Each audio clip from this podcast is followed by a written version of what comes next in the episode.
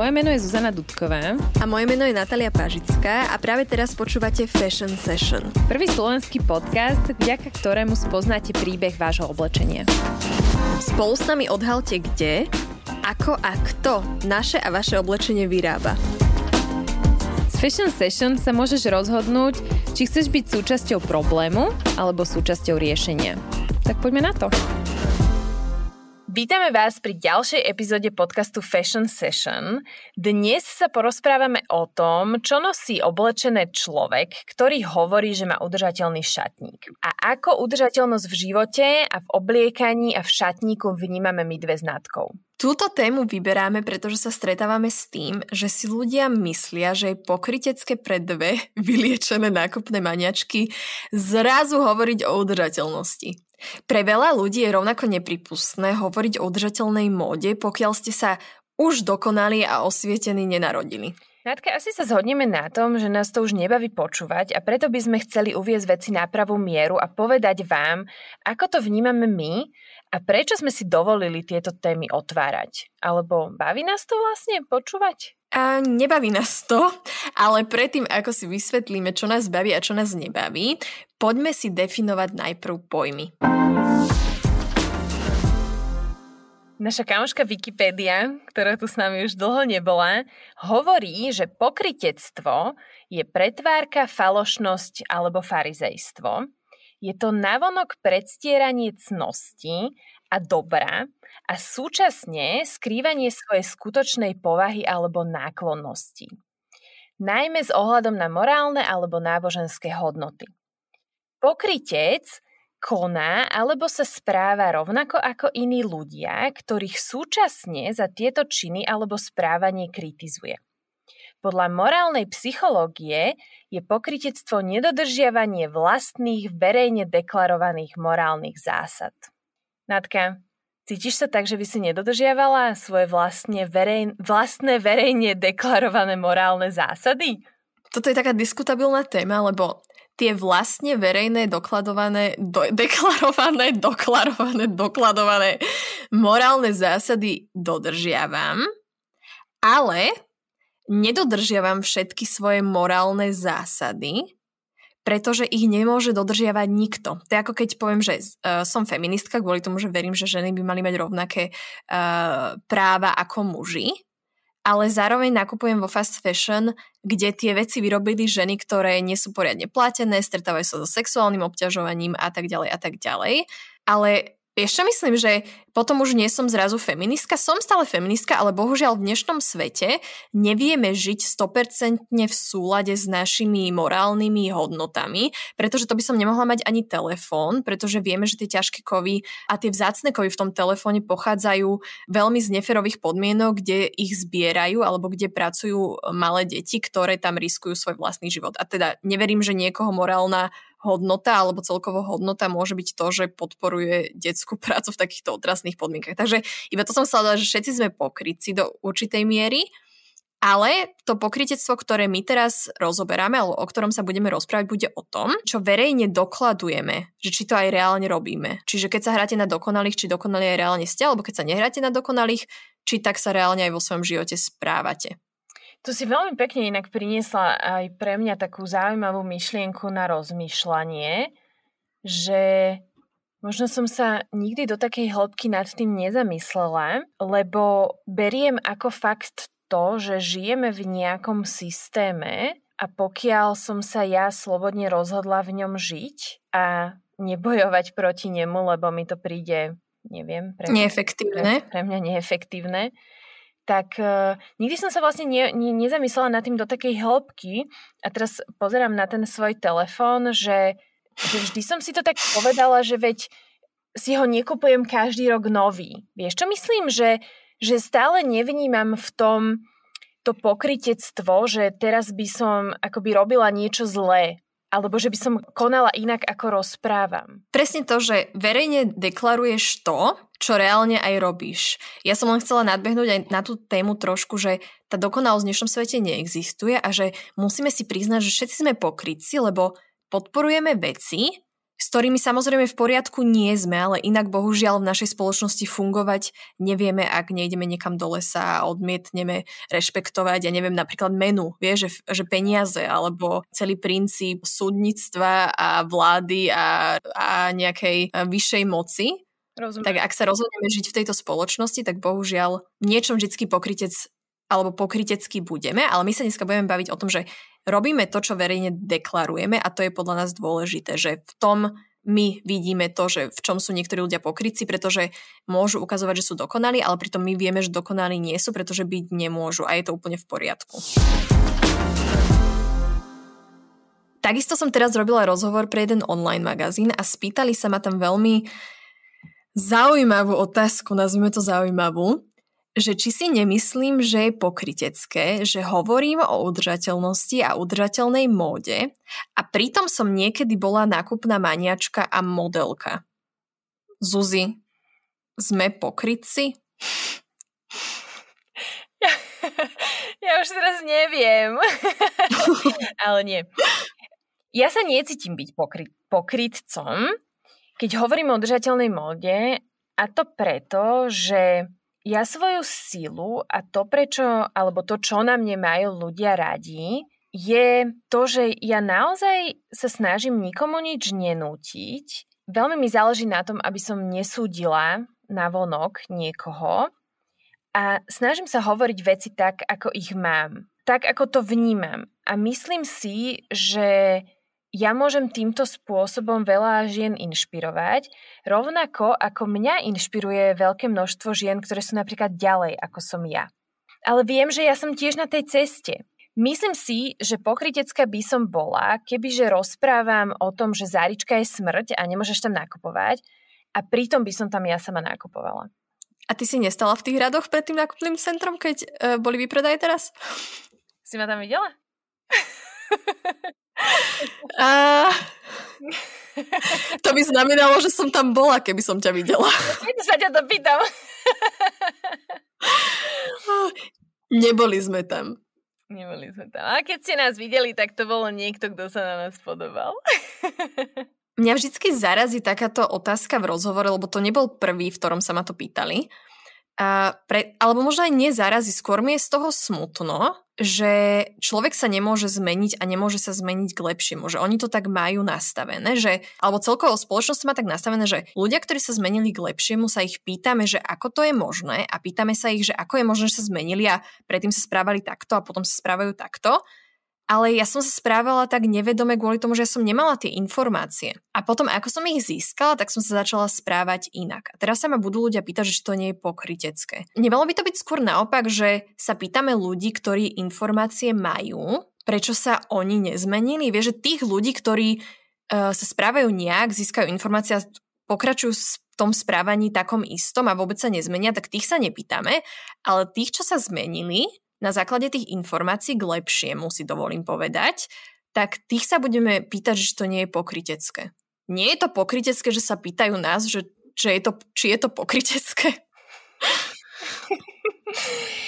Vieš, čo mi napadlo, ako si rozprávala, že mám častokrát dojem, že my žijeme v takej spoločnosti, kde, kde fakt zvykneme uveriť takej ilúzii, že tí ľudia, ktorí sú pre nás inšpiratívni, že oni proste sa narodili byť géniusovia, hej? Že oni sa géniusmi narodili. A, a že my zabúdame na tú cestu. Že každý aj z tých velikánov a z tých veľkých ľudí, ktorí nás treba sa inšpirujú, mali svoju cestu, ktorá bola klukatá, a oni si prešli rôznymi zmenami. A keď si o tom rozprávala, tak toto mi tam tak, tak ťuklo, že, že my dve A, a určite viac iných ľudí, my sme priznali, odkiaľ ideme. A preto sa ľudia majú stále asi možno potrebu pýtať, že aha, tak oni to ešte aj priznali a teraz akože čo si ona myslí o sebe, že prečo, že je pokrytecká, že toto rozpráva, že sa zmenila. Vieš, je to taký paradox podľa mňa. A hlavne, minul som čítala takú zaujímavú vetu, že väčšina ľudí papá mäso kvôli tomu, že väčšina ľudí papá mäso. A to je presne to isté podľa mňa v tomto prípade, že väčšina ľudí považuje za normálne sa nesprávať vedome a udržateľne kvôli tomu, že väčšina ľudí sa nespráva vedome a udržateľne. Ó, to je krásne. také jednoduché a vysvetľuje to tak veľa. Hej, my sme zvyknutí sa nemeniť, lebo to vieš, odkiaľ pramení? Ja som sa taká narodila, ja už som taká povaha. What the fuck? Ja to neznášam toto, keď niekto povie. Nie, neznášam, len ma to vždycky fascinuje. A presne inak toto je ten dôvod, prečo som ja dlho sa odhodlávala vôbec začať o týchto témach hovoriť a potom na tom Instagrame alebo na sociálnych médiách vyzeralo, že som začala zo dňa na deň, pretože vo mne sa to dlho bylo. Ja som sa bála o tom začať rozprávať, kým nebudem dokonalá. Potom som si v jednom momente povedala, že tak, ale tak to budem čakať do šesťdesiatky a možno ani to nevie, že ja nikdy vlastne dokonala nebudem, tak či začnem teraz alebo o pár rokov, že je to vlastne jedno, tak som si povedala, že nemám čo stratiť a išla som do toho. Hej, mňa ešte k tomu napadá taká jedna vec, že ja keď som začínala na, tom, na tej svojej ceste tým prerodom, tak ja som to nevedela robiť inak. A teraz sa mám čo linčovať za to, že som to nevedela robiť inak, ja to už ani neviem zmeniť dokonca. A vyzerá to tak, že moja story a môj príbeh naozaj inšpiruje mnoho ľudí, tak prečo by som ju ja nezdielala a neinšpirovala iných, že sa to dá, veď je to úplne v poriadku sa zmeniť. To si pekne povedala a podľa mňa to, že priznáš, že nie si dokonalá, alebo že priznáme, že nie sme dokonalé, to je presne ten dôvod, prečo tých ľudí inšpirujeme, pretože oni vedia, že je jedno, kde sa momentálne nachádzajú, ale že od tohto bodu sa vedia odraziť a robiť to lepšie. Vieš čo, toto je naša super schopnosť, že my máme odvahu si priznať, že nie sme dokonalé, rozprávame to skoro v každom podcaste a to je naša super schopnosť, ktorá podľa mňa inšpiruje ľudí. Zároveň ich aj vytáča, že máme gule na toto povedať, ale oveľa viac ľudí to inšpiruje. Pre mňa sú v živote dôležité dve veci. A prvou z nich je neustály rast, v tom zmysle také neustále práce na sebe a stále takého hlbšieho spoznávania sa. A potom to, čo spoznávam, sa snažím prijať a následne sa slobodne rozhodnúť, či to chcem zmeniť alebo nie. No a s týmto neustálym rastom pre mňa úzko súvisí aj prijatie. Toto bola taká téma, ktorá uh, bola pre mňa náročná, lebo ja som nechcela prijať to, aká teraz som, lebo som mala pocit, že keď to príjmem, tak to bude znamenať, že to schválim. Že súhlasím s tým, ako tie veci teraz robím. A to hlavne pri tých veciach, ktoré sa mi na sebe nepáčili, bolo pre mňa ťažké. Lenže toto prijatie, alebo tá akceptácia, som zistila, že pre mňa znamená len dovolenie tým veciam, aby boli také, aké teraz sú. Že to dovolím sebe a dovolím si mať taký šatník, ako teraz mám. A zároveň, ak sa mi to nepáči, ako to teraz je, tak sa snažím podniknúť kroky k tomu, aby som to zmenila. Ako sme už tisíckrát povedali, tak nie sme dokonalé a chcem to povedať za seba, že ja dokonala nie som, ale čo je podstatné doplniť, že ja dokonala ani byť nechcem. A za chvíľu vám aj vysvetlím prečo. A verím však, že to robím najlepšie, ako momentálne viem, s informáciami, ktoré momentálne mám. A to predsa neznamená, že nieko- niekedy samozrejme nemôžem robiť tie veci aj lepšie a snažím sa o to, aby som sa aj ja stále zlepšovala. Ale v minulosti som sa snažila, aby som dokonala bola. Bolo tam pár pokusov o to, aby som bola zero waste, o to, aby som sa zbavila úplne plastov, o to, aby som nakupovala len um, veci zo second handu napríklad. Ale bolo to vyčerpávajúce. Bolo to vyčerpávajúce, bolo to časovo náročné, veľakrát to bolo aj finančne náročnejšie. A nakoniec som prijala to, že, že ja nebudem robiť všetko a že ja nemôžem robiť všetko. A že tá ťaha na mojich ramenách nemôže byť to, že ja idem teraz zachrániť svet a sama. Takže som sa rozhodla, že ja budem robiť to, čo teraz momentálne dokážem, čo je v mojej moci, čo ma nejak časovo veľmi nevyťažuje a čo ma ani finančne nejak nevyťažuje. A že tú energiu, ktorú by som dala do hľadaní tých úplne sto percent dokonalých riešení, radšej dám do toho, že budem vytvárať obsah, ktorý inšpiruje ďalších, aby sa na túto cestu so mnou dali a aby tiež niečo v svojom živote zmenili. Perfektne si mi nahrala na druhú vec, ktorá je pre mňa veľmi dôležitá v mojom živote a to je sloboda. Naozaj, kamoši, ja si svoj život chcem užívať, zabávať sa a mať takú tú svoju vlastnú osobnú pohodičku. A keďže viete, že som koučka, skoro každý môj klient, keď sa ho opýtam, že ako by chcel žiť, tak by povedal, tak povie, že tak v kľude. To je to, čo, po čom my najviac túžime. A ja si myslím, že keď tieto dve veci spojíme, že učím sa príjmať to, ako veci sú a zároveň si ale ten život, život užívať, tak veď o tom toto je, že rastieme, spoznávame sa, úplne prirodzene pri tom robíme chyby a zároveň si to užívame. Táto druhá vec, ktorú si povedala, tá je pre mňa veľmi, veľmi podstatná a podľa mňa aj pre ľudí, ktorí nás momentálne počúvajú, pretože udržateľnosť si treba uvedomiť, že to nie je len o tom, čo je vonku, ale udržateľnosť sa nachádza aj v nás a teda aj my sa sami môžeme rozhodnúť žiť udržateľne, nielen, že čo si budem kupovať, ako sa budem správať, či budem separovať, neseparovať, nezmeníme sa, proste chodiť pešo, ale takisto tá udržateľnosť musí vychádzať aj vznútra a to znamená, že sa správam tak, aby som to psychicky a fyzicky reálne mala šancu zvládnuť a keď budem raz mať tú udržateľnosť aj v sebe, tak sa mi o mnoho ľahšie bude zo seba aj vydávať smerom von. Amen. Ďalšiu tému som nazvala dokonalosť a osvietenosť už od narodenia. Akože, kamoši, ruku na srdce, kto sa taký úžasný, ako je momentálne teraz narodil? No, neviem, Zuzi. Možno sa taká narodila. A propos, čo hovorí o dokonalosti naša kamoška Wikipedia? Dokonalosť alebo perfekcia je stav dosiahnutia úplnosti alebo dokonanie. Dokonalosť preto zahrňuje završenosť. Natka, cítiš sa byť završená? Cítim sa byť prevršená, vyvršená, navršená, ale završená nie. Mne sa na dokonalosti nepáči to, že v nej vlastne tkvie to zbavenie sa akejkoľvek chyby alebo nedostatku a to sa v našom ľudskom živote plnom pochybení a presne tých klukatých cestičiek proste nedá. A dokonalosť je len povaha toho, čo je vlastne dokonalé a to znamená, že je tam tá fáza toho úplného dokončenia a tam už nie si schopná alebo nie sme schopní sa ďalej nejako vyvíjať a to je podľa mňa taká fáza, do ktorej ja vlastne ani prísť úplne nechcem.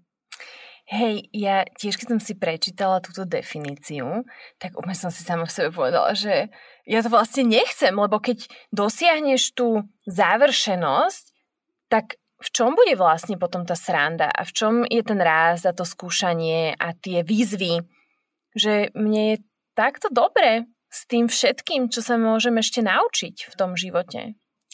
Mne sa na týchto témach páči veľmi aj to, že je stále kam rásť, že ja už tie environmentálne témy riešim možno tri štyri roky a že stále vidím, že mením názor, posúvam sa a to ma na tom veľmi baví, pretože je to taký proces.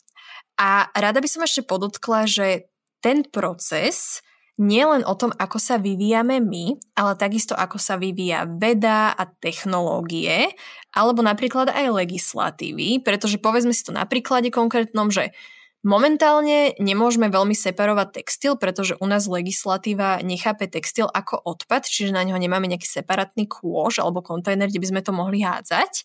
Ale už v roku dvetisícdvadsaťštyri každý jeden štát Európskej únie si to bude musieť nejak zariadiť, aby ten textil zbieral a aby sa textil v tej danej krajine separoval. Takže aj vďaka legislatíve sa nám tu otvárajú nové riešenia a my sa k tomu môžeme pridať a môžeme žiť ešte udržateľnejšie a ešte vedomejšie, ale niektoré veci naozaj nezávisia od nás, ale tým, ako to ide vpred, tak pomaly sa môžeme na tú vlnu dostávať aj my a pridávať sa a robiť veci, čo sme doteraz napríklad robiť nemohli. Tak ako my nie sme dokonali, tak ani systém, v ktorom teraz fungujeme dokonalý, nie je. A tiež sa vyvíja. Tak ako my. A tiež sa má kam posúvať. Tak ako my. Doteraz sme si už povedali základné pojmy, ktorými sme snáď objasnili, kde berieme tie mužské gule a oprávnenie hovoriť o udržateľnosti, zodpovednosti a móde, tej udržateľnej, aj keď my same nie sme dokonalé. A bolo už teda snáď dosť aj tej Wikipédie našej kamošky a poďme sa porozprávať o tom, že ako vyzerá šatník človeka, ktorý žije udržateľný život. Chodíme holí, Zuzi? Vieš čo, môžeme chodiť aj holí, ale ukážeme si, že nemusíme chodiť holí na to, aby sme boli udržateľní. Ale dodám k tomu len taký môj pocit, že vnímam, že, že zrazu v tejto dobe je všetko udržateľné. Udržateľné značky a šatníky a život a firmy. A keď nie si udržateľný, tak nie si cool, lebo sa nezaujímaš.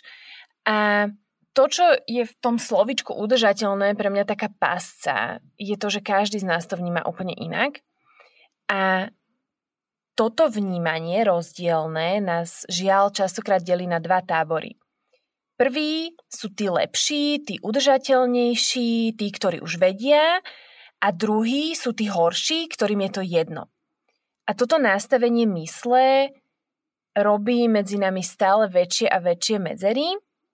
A ak nič iné, tak je to podľa mňa veľká škoda, pretože to, čo najviac potrebujeme, je presný opak. My potrebujeme, aby sme sa konečne zomkli a začali ťahať spolu. Všetci. Aj tí, čo sú tí lepší, aj tí horší. Všetci ťahať za rovnaký koniec. Týmto samozrejme nechceme ospravedlňovať firmy, ktoré sa správajú veľmi neudržateľne, ale pointa je, že my, čo už myslíme udržateľne, vieme ovplyvniť aj ľudí, aj firmy, ktorí sa udržateľne ešte nesprávajú, alebo teda sú pomalší na tej ceste.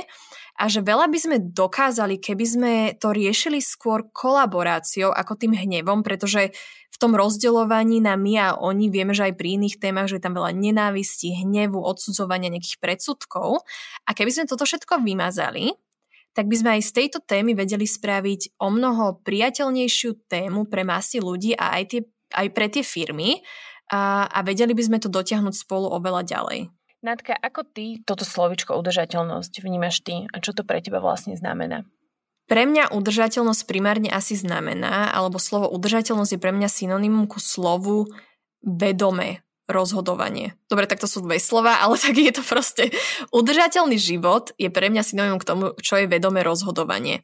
Pretože podľa mňa by úplne stačilo, keby sme sa nad vecami zamýšľali, lebo ty už keď nekonáš len púdovo, to sme sa už minulom bavili, že ja som nakupovala ako taký škrečok, videl som tričko za dve eurá, oplatí sa to, proste vydedukovala som, že je to suma peňazí, ktorú za, ktorú za to tričko môžem dať a uh, v niečom sa mi to proste oplatí.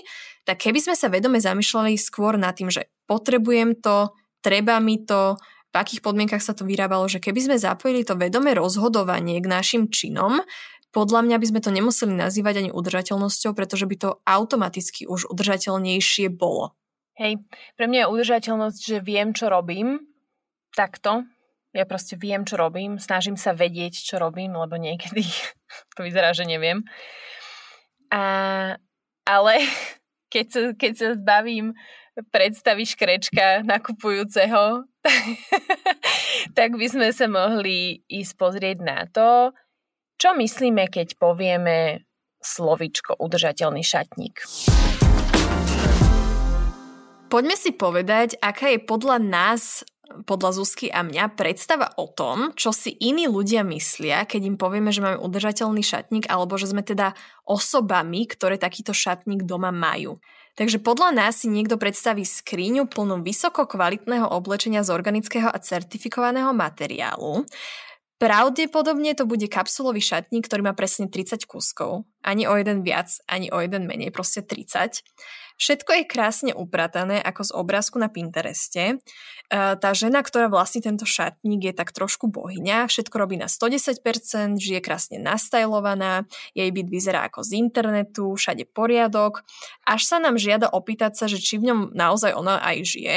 Je vegánka, necestuje lietadlom ani autom, však samozrejme chodí pešo alebo na bicykli, v živote nepoužila slámku ani sáčok, nikdy si nezabudla doma nákupnú tašku, nákupuje výhradne na trhu všetko eco-bio-rau, nemá domáce zvieratá a asi ani deti, pretože aj to je vraj neudržateľné, nikdy si nič nekúpila z fast fashion a jej hodnoty sú nepriestrelné, už rodičia jej nakupovali, proste šili doma z vlastnej vlastne vypestovanej bavlny gaťky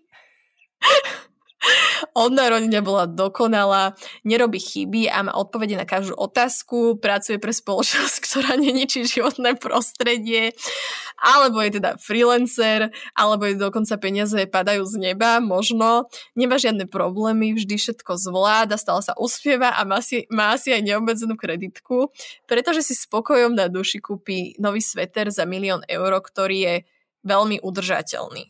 A teraz ja sa normálne musela smiať nad tým, ako som to hovorila, lebo my asi všetci vieme, že takto tí ľudia nežijú, ale ľudia sú veľmi prekvapení a sa tvária prekvapenie, keď zistia, že tak nežijeme, lebo mne sa tiež stalo, že ma niekto videl s plastovou taškou, ktorú už doma mám síce dlho, ale budíš, a bol veľmi prekvapený z toho. Čiže ja mám fakt niekedy pocit, že toto si ľudia myslia o nás, keď povieme, že máme udržateľný šatník alebo že sa snažíme žiť udržateľný život.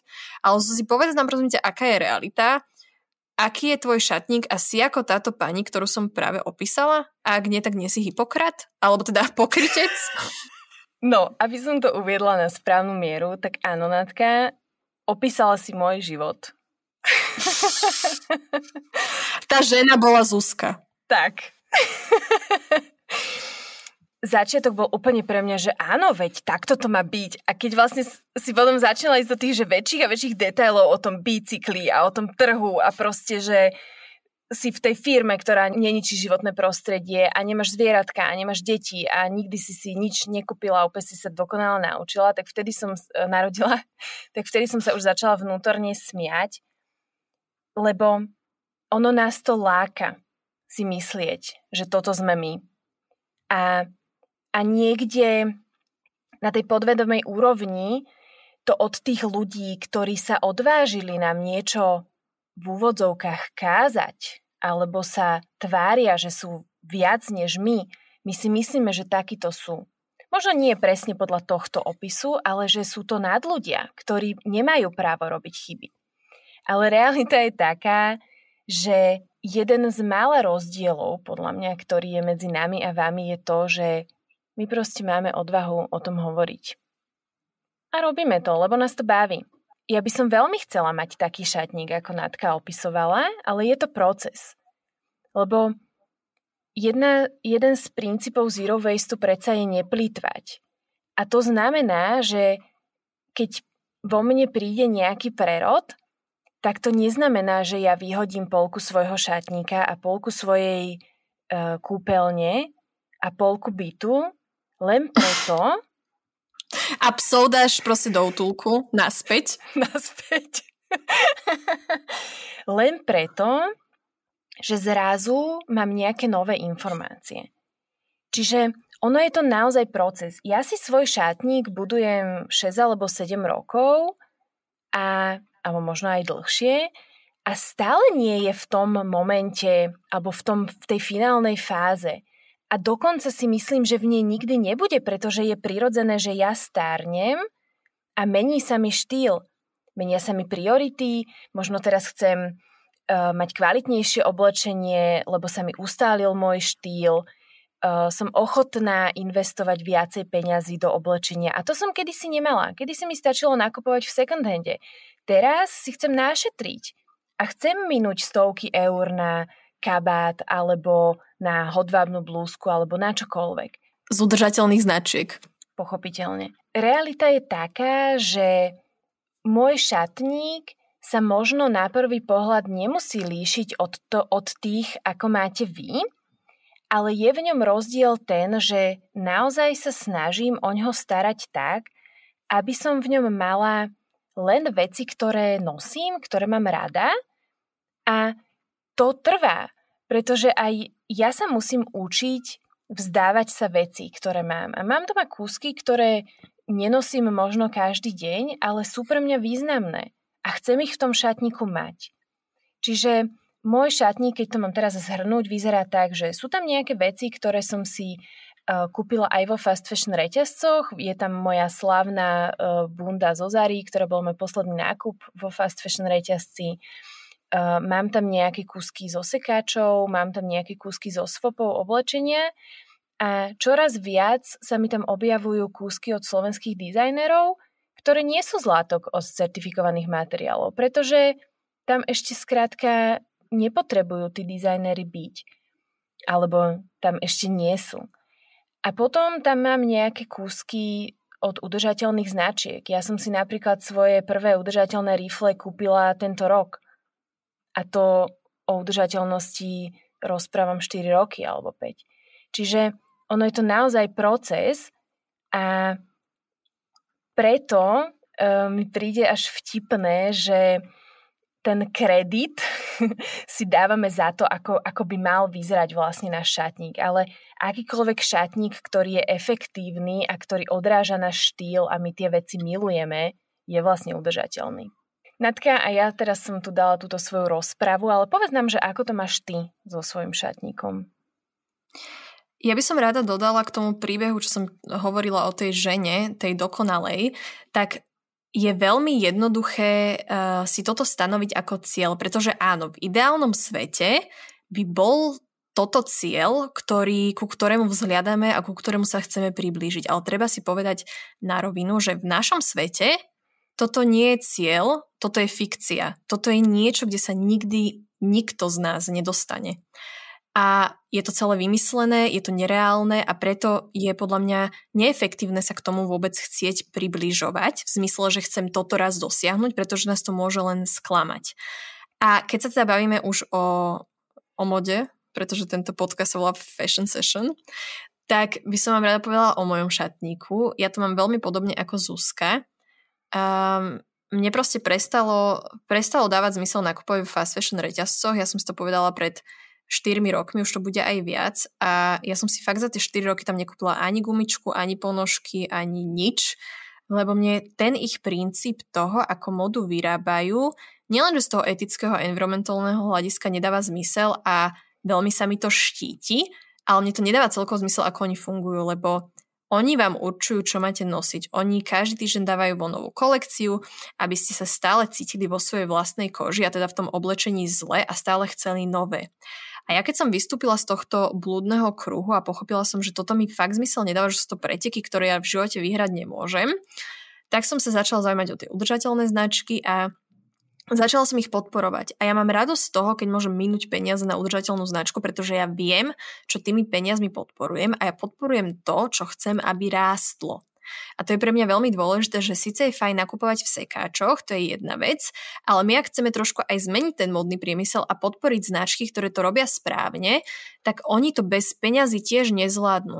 A tým pádom je pre mňa dôležité si nájsť takú tú vlastnú rovinu toho, že čo si kúpim v sekáči a čo si kúpim z tých udržateľných značiek. Takže môj šatník sa z veľkej časti skladá zo sekáču, mám tam pár udržateľných kúskov, ale mám tam veľmi veľa fast fashion značiek a mám tam veľa, ne, nechcem povedať, že veľa, neviem koľko presne percent to je, to by som klamala, keby som to presne definovala, ale mám tam veľa vecí z fast fashion obchodov, a pretože je to z toho obdobia, kedy som tam nakupovala a stále ich mám. A niektoré z nich mám aj veľmi rada a je to úplne v poriadku.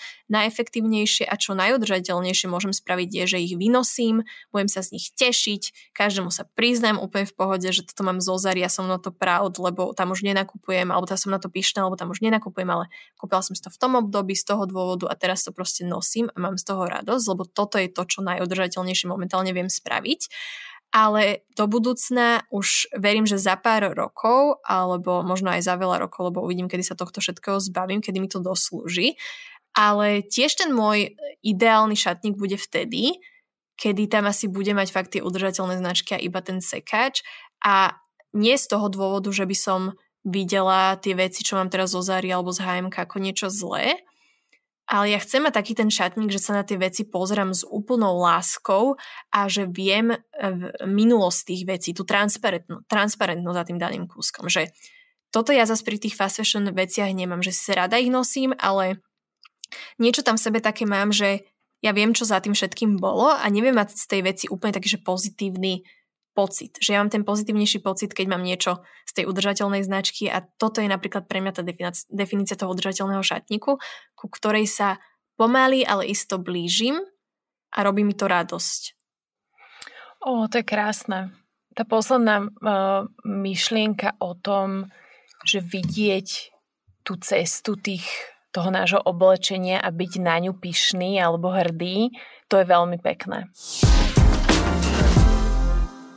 Na záver máme pre vás dve hlavné myšlienky, ktoré chceme, aby ste si z tohto dnešného podcastu a z tejto epizódy odniesli.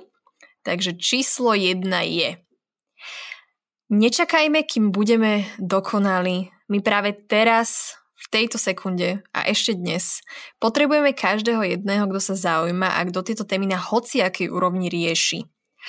Nikdy to neostane totižto len pri tebe, ale ak sa odvážiš a vysunúť svoje parôžky z uličí, vždy sa k tebe pridajú ďalší. Vždy. Nezabúdaj, že je to reťazová reakcia a keď sa zmeníš ty, tak zmeníš aj svet okolo seba. A myšlienka na záver číslo dva je, že dokonalý udržateľný šatník je viac v našej hlave ako reálne hmatateľný a viditeľný v našej skrini. A je to o vedomom rozhodovaní sa pri nakupovaní a v definovaní si, čo pre teba ten udržateľný šatník znamená. Každý z nás je iný a preto aj naše šatníky budú iné. Veď v tom je tá krása.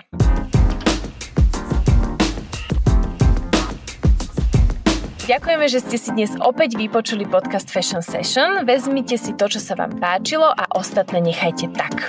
Pre ďalší nával inšpirácie sledujte naše sociálne médiá. Mňa nájdete ako zavináč Natália Pažická a Zuzku na platforme udržateľnosti alebo Zuzana D. Do skorého počutia, kamoši!